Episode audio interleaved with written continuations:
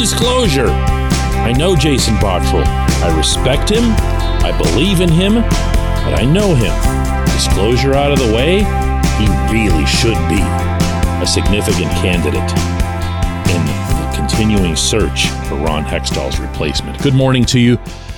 Good Thursday morning. I'm Dejan Kovacevic of DK Pittsburgh Sports, and this is Daily Shot of Penguins. It comes your way bright and early every weekday. If you're into football and or baseball, I also offer daily shots of Steelers and Pirates where you found this. Two Stanley Cup playoff games last night. Matthew Tkachuk scored in overtime for the Panthers to beat the Bruins 4 to 3 and stave off elimination. No team's been eliminated yet, by the way. And the Kraken beat the Avalanche 3 to 2 to put the defending champs on the cusp with Seattle now leading that series 3 to 2. Botterill is of course the assistant GM of the Kraken, answering directly to Ron Francis, the GM, and Ronnie's not available. So stop that right away. Okay. I, I felt that. No, Ronnie's not available. You're not going to go to Seattle and get him out of a contract and everything else here. Those guys together have done obviously a pretty nice job. It was never going to be the expansion splash that George McPhee was able to engineer, somewhat deviously, I might add, in Las Vegas by catching by surprise probably about three quarters of the league's executives with some of the moves he was able to produce or coerce out of them. But Ronnie was able to build instantly a fast team, a fun team, a skilled team, and one that was going to entertain the new ticket buying fans at Climate Pledge Arena. That's always a mandate for an expansion GM. So all of that was achieved in their first year, but they've taken quite the leap since then. Um, I'm not going to predict here that Seattle's going to beat Colorado and knock them out, but I don't bet often against the teams that have the 3 2 series lead. And what's been more impressive, I think, is that the Kraken have done this without the services of Jared McCann, another old friend, because of the filthy hit by Cale Makar a couple of games ago in that series.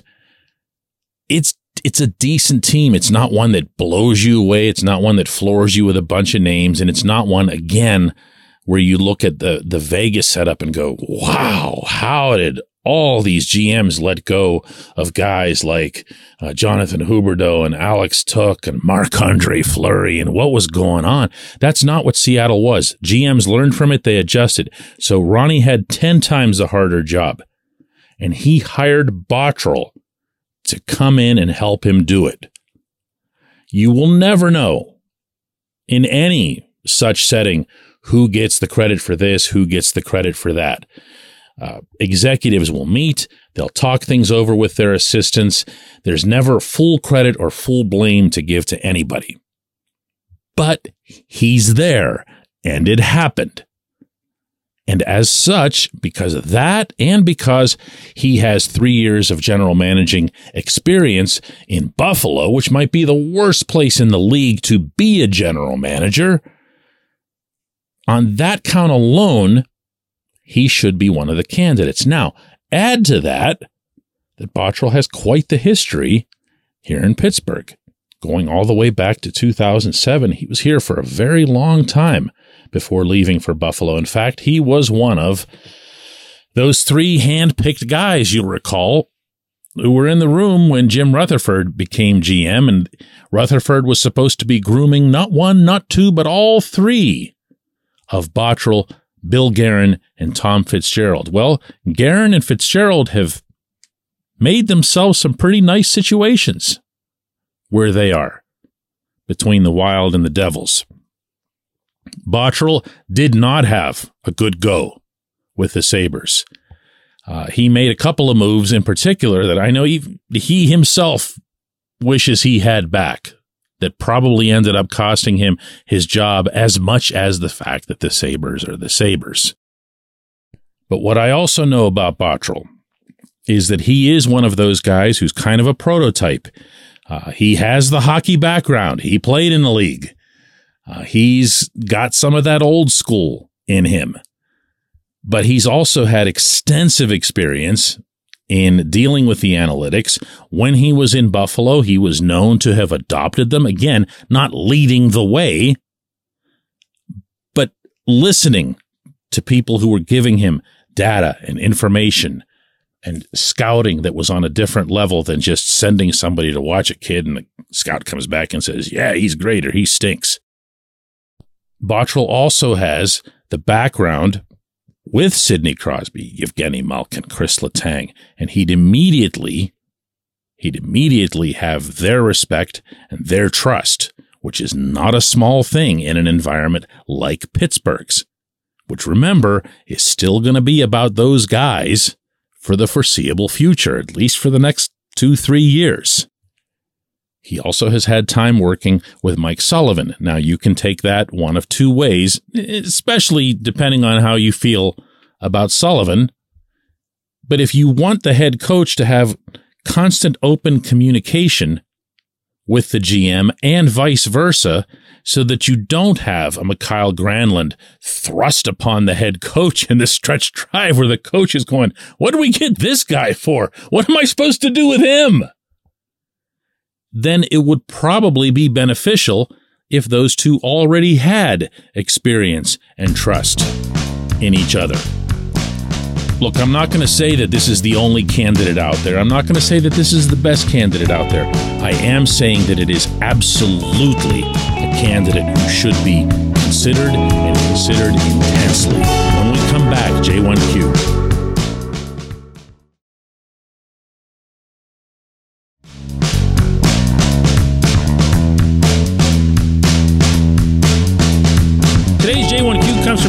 And man, it's a good one.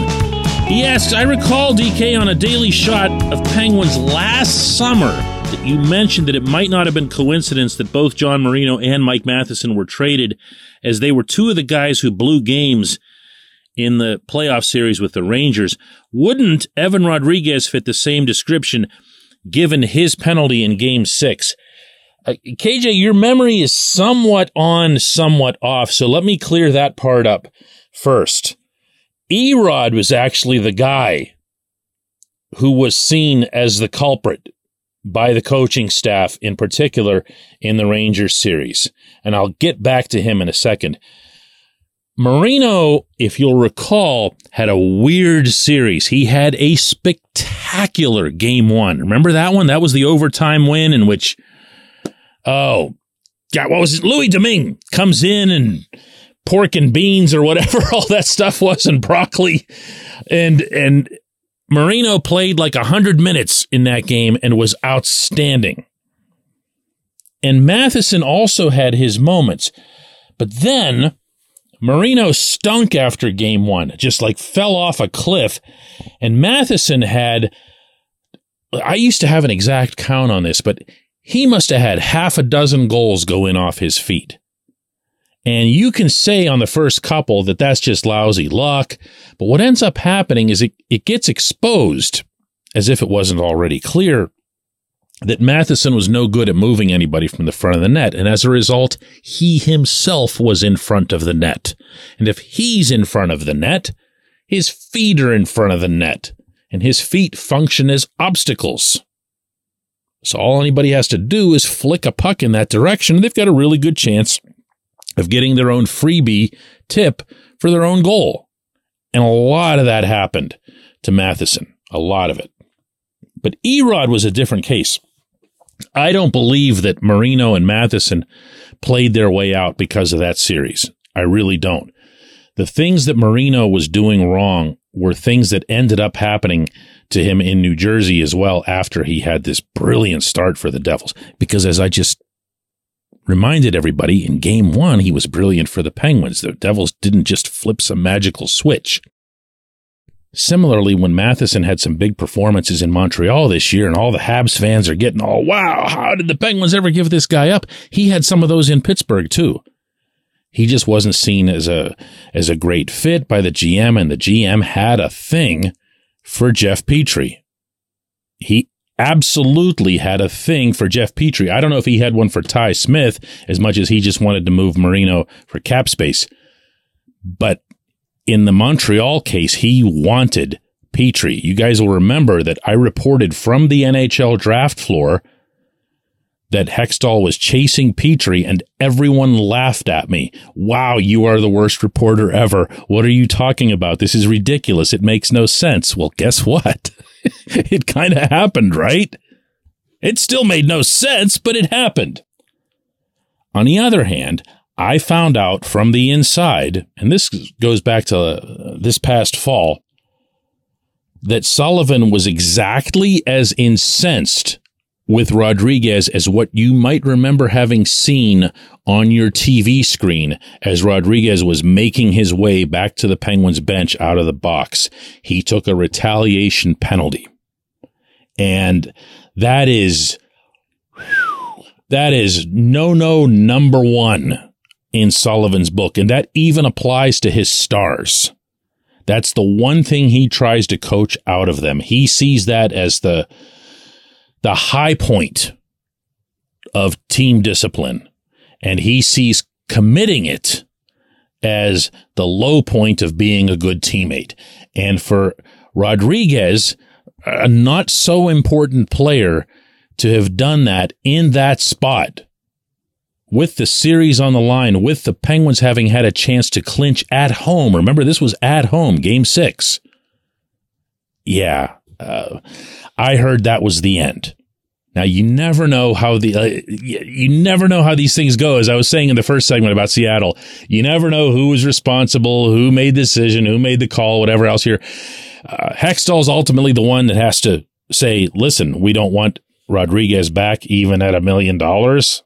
Okay, but he's the one that has to make that call, and he did. And yes, I know why you're asking because Erod had yet another goal last night for the Avs, and Erod continues to look like one hell of a hockey player for the price, doesn't he? I appreciate the question. I appreciate everyone listening to Daily Shot of Penguins, and we're going to do another one of these tomorrow.